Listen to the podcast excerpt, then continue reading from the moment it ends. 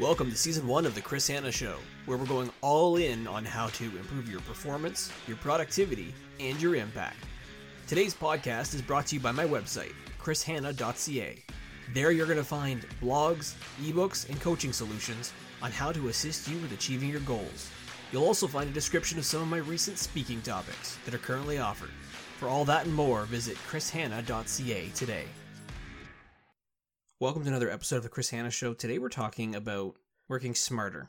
Now, I know that can be a term that can be offensive to some folks. Some people feel if you say the term or the phrase work smarter, not harder, that you're basically criticizing somebody in how they work or what they do and that it's not efficient. And the truth is, yeah, I think that is something that, you know, a lot of people are, are saying.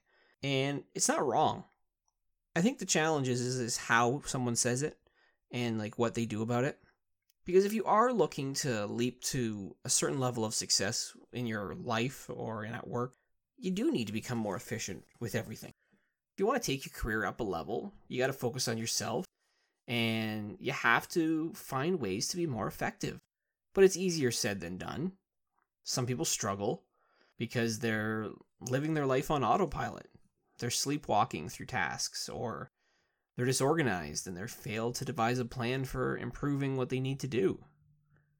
So, in today's episode, we're really going to focus on that whole smarter, not harder approach, but ultimately how you can just enhance from a work perspective your your style so that you can be as efficient as possible. Now, a lot of what I'm going to say here is going to be geared towards people at work and in a leadership capacity potentially as well with some of the examples, but I think this can apply to your own personal life as well. Like you can be more effective by following some of these steps that I'm kind of outlining. So the first one I would say is that you need to aim to simplify whenever possible.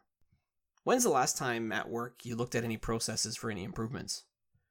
A lot of people don't. A lot of people just keep doing the same old thing. And sometimes complaining and hoping for a different result, but they don't really do anything about it. So if you haven't done so, it's important to map out core processes end to end and looking at opportunities to ultimately simplify. The more you simplify, the more you improve processes. I think the simpler a process is, the easier it's going to be for everyone, and the less likely there will be a breakdown of some sort occurring. Simplification is always the goal. It should be the goal, at least. So, designing methods with the result in mind is obviously an important part, but the most straightforward path with the least number of steps is what organizations need to focus on. Because time is money, and if things are super complicated, it's just not going to make sense. So, how do you start to simplify? And when I'm talking about this, I'm talking about the most important thing to remember that you need to cut non value added tasks. Like, get out those scissors and take a look at those processes and figure out what just needs to change, what needs to stop. The best way to do this is what I call start, stop, continue sessions. And if you're not familiar with it, start, stop, continue sessions are a powerful tool. I actually have a whole manager toolkit based on this that I offer on my website, chrishanna.ca, that talks about how to facilitate one of these sessions. But it's a process where you get to take a hard look at the work that you or your team does. Because guaranteed, there are some tasks that are happening that can be stopped you're wanting to look at things that don't provide value anymore. And if it doesn't for the person doing the work, then it needs to just end up on a stop list. You can do a simple activity with with team members or even yourself. You can just look at giving everyone some sticky notes, list out everything that somebody does that include things like meetings and tasks, reporting, whatever it is, whatever work that someone's doing. Get really granular put it up on the wall, and have it underneath the category of start, stop, and continue. Ask themselves is this something that still needs to happen? Does it still provide value? I once had an employee go through this exercise and they had listed a report that they were doing and it took and it took 30 minutes each day actually. And the reality is no one looked at the report for well over a year. When we stopped doing that report, think about the amount of time that was gained back by somebody stopping a report that no one looked at. That's what's important. You almost want to have this moment of getting out the scissors and cutting non value added tasks happen in that review as much as possible because you can stop these things from happening that are wasting so much time. Another thing I think it's important to remember is you got to prioritize and delegate. Look, you can't tackle everything that's thrown on your plate. If you're a leader, there's too much going on sometimes. There's people issues, there's processes, there's projects you might be involved in, and you can't be everywhere all the time. And working on multiple projects and tasks at the same time also isn't really useful. Because multitasking isn't really that effective. All it does is ensure that you focus on quantity more than quality. So, to improve, you need to prioritize tasks. You got to determine whether it's urgent and vital, and when they should actually be tackled. But if you're not delegating, you need to start doing so. Free yourself up to get out of the day to day. Provide development opportunities for others because you can delegate value added tasks that you don't need to do for yourself. It can be so rewarding for someone if they have a task that their leader has entrusted in them. So we want to leverage the power of delegation as much as possible. Now, we talk about working smarter, not harder. I have to stop and talk about meetings as part of that because I think that there is a major problem in most organizations and it's centered around meetings. There's too much meeting madness going on and it's stopping people from being as efficient as they possibly could. Everyone likes to complain about meetings, but very few people do anything to stop the madness. Often, there's meetings that just have no agenda, and there's really no reason that's apparent to the people attending of why they need to be there. We need to create a culture where people feel that if they don't need to be there, then they just don't go to the meeting or they send someone else. I'd actually argue it might even be more effective if people just ask the meeting organizer what's the purpose of the meeting before even attending if there is no agenda. If you're not going to have an action item coming from a meeting, then why would you attend? Piece of advice with meetings too is that organizations need to start moving away from the default one hour meeting. Do you think that maybe you could accomplish the same in 30 minutes or less? I bet you can.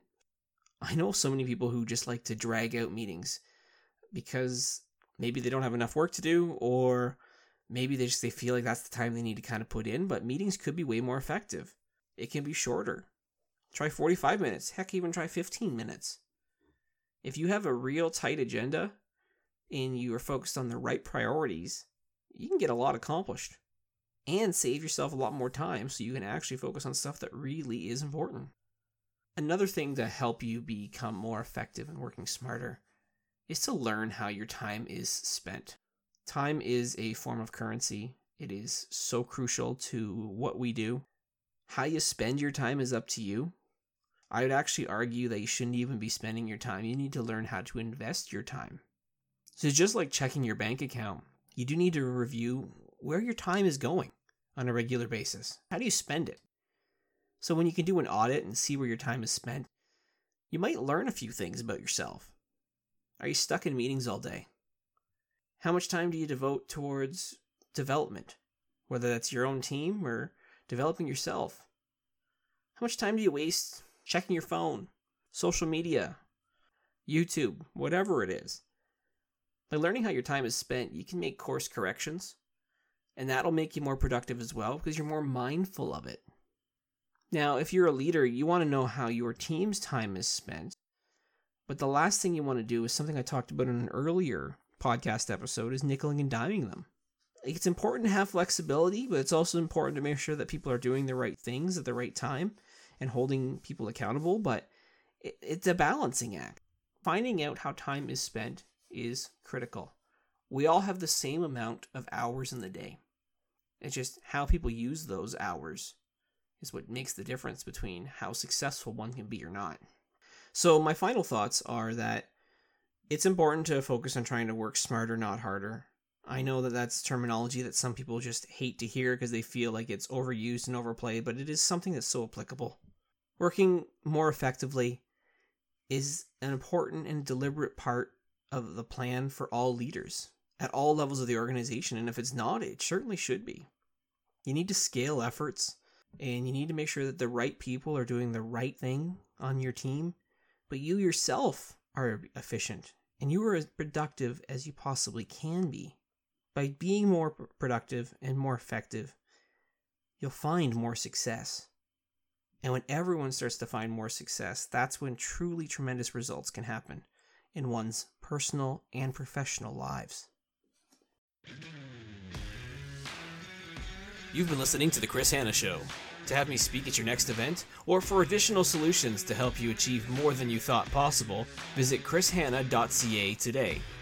For other solutions and resources designed to help companies and leaders rethink and evolve their approach to managing, be sure to check out evolvingmanagement.com.